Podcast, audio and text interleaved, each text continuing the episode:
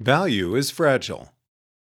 If I had to pick a single statement that relies on more overcoming bias content I've written than any other, that statement would be any future not shaped by a goal system with detailed, reliable inheritance from human morals and metamorals will contain almost nothing of worth. Well, says the one, maybe according to your provincial human values, you wouldn't like it but I can easily imagine a galactic civilization full of agents who are nothing like you, yet find great value and interest in their own goals. And that's fine by me. I'm not so bigoted as you are. Let the future go its own way without trying to bind it forever to the laughably primitive prejudices of a pack of four limbed squishy things. My friend, I have no problem with the thought of a galactic civilization vastly unlike our own, full of strange beings who look nothing like me, even in their own imaginations, pursuing pleasures and experiences I can't begin to empathize with, trading in a marketplace of unimaginable goods, allying to pursue incomprehensible objectives, people whose life stories I could never understand. That's what the future looks like if things go right. If the chain of inheritance from human metamorals is broken, the future does not look like this. It does not end up magically, delightfully incomprehensible. With very high probability, it ends up looking dull, pointless, something whose loss you wouldn't mourn. Seeing this as obvious is what requires that immense amount of background explanation, and I'm not going to iterate through all the points and winding pathways of argument here because that would take us back through 75% of my overcoming bias posts, except to remark on how many different things must be known to constrain the final answer. Consider the incredibly important human value of boredom our desire not to do the same thing over and over and over again. You can imagine a mind that contained almost the whole specification of human value, almost all the morals and metamorals, but left out just this one thing. And so it spent until the end of time and until the farthest reaches of its light cone, replaying a single, highly optimized experience over and over and over again. Or imagine a mind that contained almost the whole specification of which sort of feelings humans most enjoy, but not the idea that those feelings had important external reference, so that the mind just went around feeling like it had made an important discovery, feeling it had found the perfect lover, feeling it had helped a friend, but not actually doing any of those things, having become its own experience machine. And if the mind pursued those feelings and their reference, it would be a good future and true.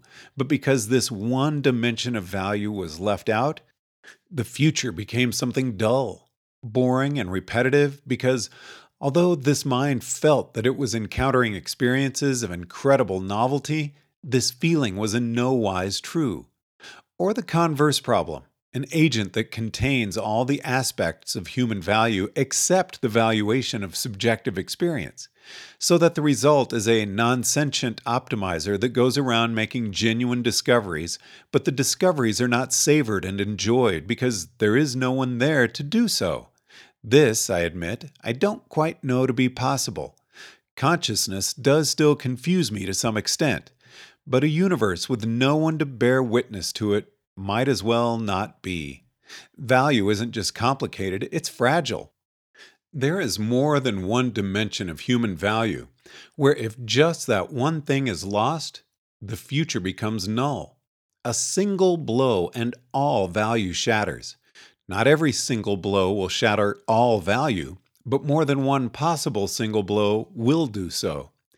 And then there are the long defenses of this proposition, which relies on 75% of my overcoming bias posts, so that it would be more than one day's work to summarize all of it.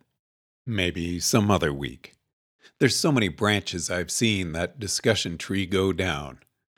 After all, a mind shouldn't just go around having the same experience over and over and over again. Surely no superintelligence would be so grossly mistaken about the correct action? Why would any supermind want something so inherently worthless as the feeling of discovery without any real discoveries? Even if that were its utility function, wouldn't it just notice that its utility function was wrong and rewrite it? It's got free will, right? Surely at least boredom has to be a universal value. It evolved in humans because it's valuable, right? So any mind that doesn't share our dislike of repetition will fail to thrive in the universe and be eliminated. If you are familiar with the difference between instrumental values and terminal values, and familiar with the stupidity of natural selection, and you understand how this stupidity manifests in the difference between executing adaptations versus maximizing fitness, and you know this turned instrumental subgoals of reproduction into decontextualized unconditional emotions, and you're familiar with how the trade off between exploration and exploitation works in artificial intelligence, then you might be able to see that the human form of boredom that demands a steady trickle of novelty for its own sake isn't a grand universal, but just a particular algorithm that evolution coughed out into us. And you might be able to see how the vast majority of possible expected utility maximizers would only engage in just so much efficient exploration and spend most of their time exploiting the best alternative found so far, over and over and over. That's a lot of background knowledge, though. And so on and so on and so on through 75% of my posts on overcoming bias and many chains of fallacy and counter explanation. Some week, I may try to write up the whole diagram, but for now, I'm going to assume that you've read the arguments and just deliver the conclusion. We can't relax our grip on the future, let go of the steering wheel, and still end up with anything of value. And those who think we can, they're trying to be cosmopolitan. I understand that. I read those same science fiction books as a kid. The provincial villains who enslave aliens for the crime of not looking just like humans. The provincial villains who enslave helpless AIs and durance vile on the assumption that silicon can't be sentient. And the cosmopolitan heroes who understand that minds don't have to be just like us to be embraced as valuable. I read those books. I once believed them. But the beauty that jumps out of one box is not jumping out of all boxes. If you leave behind all order, what is left is not the perfect answer. What is left is perfect noise.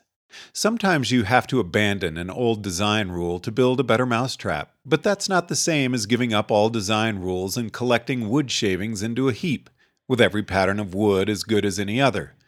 The old rule is always abandoned at the behest of some higher rule, some higher criterion of value that governs. If you loose the grip of human morals and metamorals, the result is not mysterious and alien and beautiful by the standards of human value. It is moral noise, a universe tiled with paper clips. To change away from human morals in the direction of improvement rather than entropy requires a criterion of improvement, and that criterion would be physically represented in our brains, and our brains alone. Relax the grip of human value upon the universe, and it will end up seriously valueless. Not strange and alien and wonderful, shocking and terrifying and beautiful beyond all human imagination, just tiled with paper clips. It's only some humans, you see, who have this idea of embracing manifold varieties of mind, of wanting the future to be something greater than the past, not being bound to our past selves, of trying to change and move forward.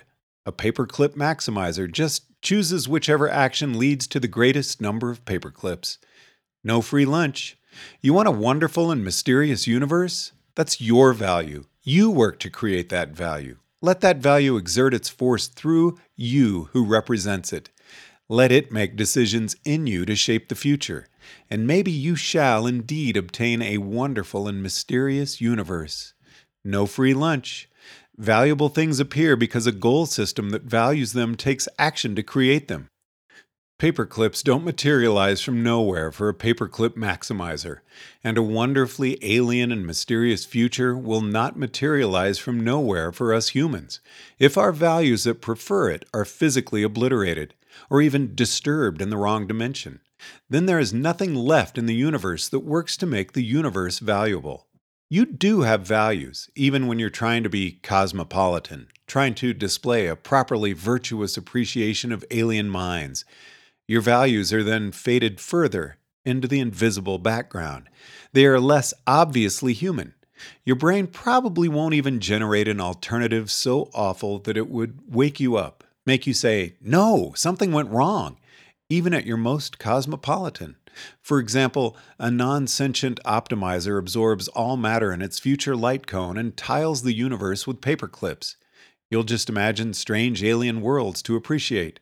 Trying to be cosmopolitan, to be a citizen of the cosmos, just strips off a surface veneer of goals that seem obviously human.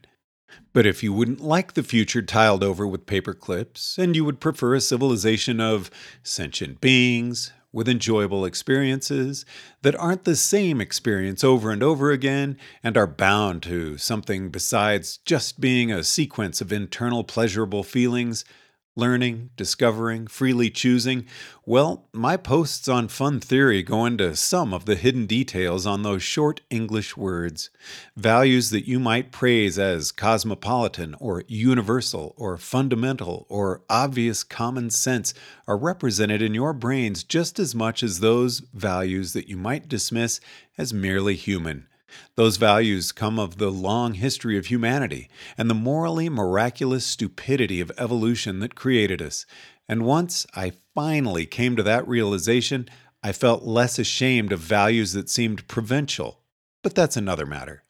These values do not emerge in all possible minds. They will not appear from nowhere to rebuke and revoke the utility function of an expected paperclip maximizer.